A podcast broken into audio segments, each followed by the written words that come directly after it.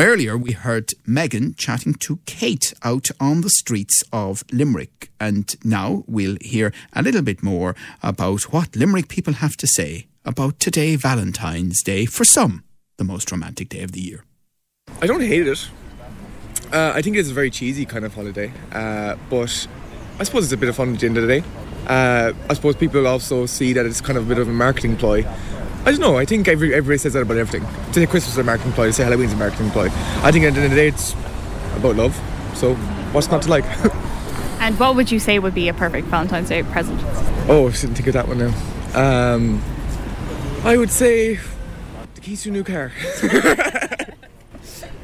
And what about um, PDA and all that sort of other lovey-dovey stuff? Are you a fan of that? Not a fan of that? I hate it. Uh, I think honestly, in public, if I'm with someone, just don't touch me ever. Like, just get away from me. And then when other people do it, I um, I'm sounding so miserable here right now, but I actually it cringes me out so much. I hate it. What do you think good makes a good relationship? kind of communication, really being attentive, uh, listening. Yeah.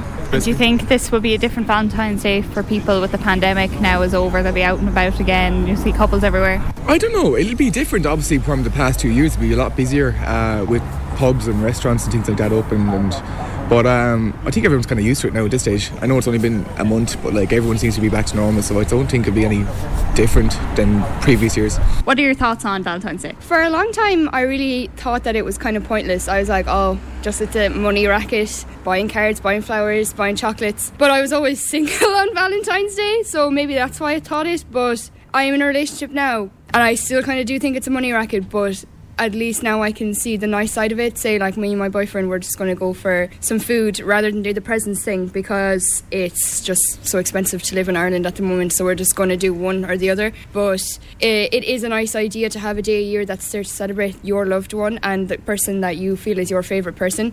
But all the rest of it is just a load of crap, really. What do you think makes a good relationship? what makes a good relationship? Someone who can make you laugh, or else you'll just go mad. I think that's the most important thing. Because even if they drive you mad, if they're funny, it's fine. Great answer. Great answer. And um, what are your thoughts on things like PDA? Are you a fan of PDA? Yeah, I'm, I'm me, not really, no.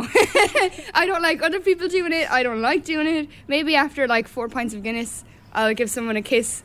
Maybe that's about it. But other than I, my friends, I'll hug them and all, but the rest, no.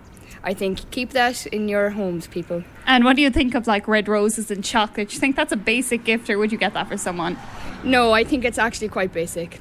Uh, well, chocolates, like if they like chocolates, that's fine. But if you're getting someone like roses from SuperValu, not to be bad, I'm making, I'm, I'm definitely offending like every man in Ireland now. But um, if you're buying like flowers in the shop or whatever, it's just like you're just doing it to tick a box, really, aren't you? I'd rather get like something even were even cheaper. Like if my boyfriend was like, "I got you this box of tea bags because he knows I like tea," I'd be like, "That's a more thoughtful gift than roses." And now, obviously, we're coming out of the pandemic a little bit. Do you think this Valentine's Day is going to be different than the other Valentine's Day that there's been in the last few years? Will people be going all out? Well, I'll tell you one thing. I work in a bar, and I'd say it's going to be septic. So that's it. That's my answer on that. I'd say it's going to be the best Valentine's Day for single people in a long time. But I also think that's great, and I do think that people should go out and enjoy it, whether they're single or in a relationship.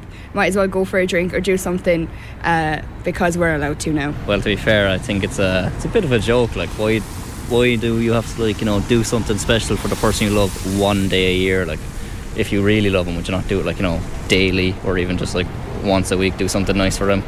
So don't really get the whole one day a year kind of thing. If you were to bring someone on a Valentine's Day date, even though you don't agree with it, but if other people were, what do you think a good one would be? I mean, something like a bit of activity, like you know, sitting down watching Netflix and stuff. That gets a bit boring or repetitive. So maybe going out doing like mini golf or bowling, something like that. A bit of active, bit of fun. What did the Limerick Today listener in the middle of that mean by I work in a bar and it's going to be septic? What does that mean? Anyway, various people chatting there to Megan out and about about Valentine's Day. Your views, your news, your Limerick today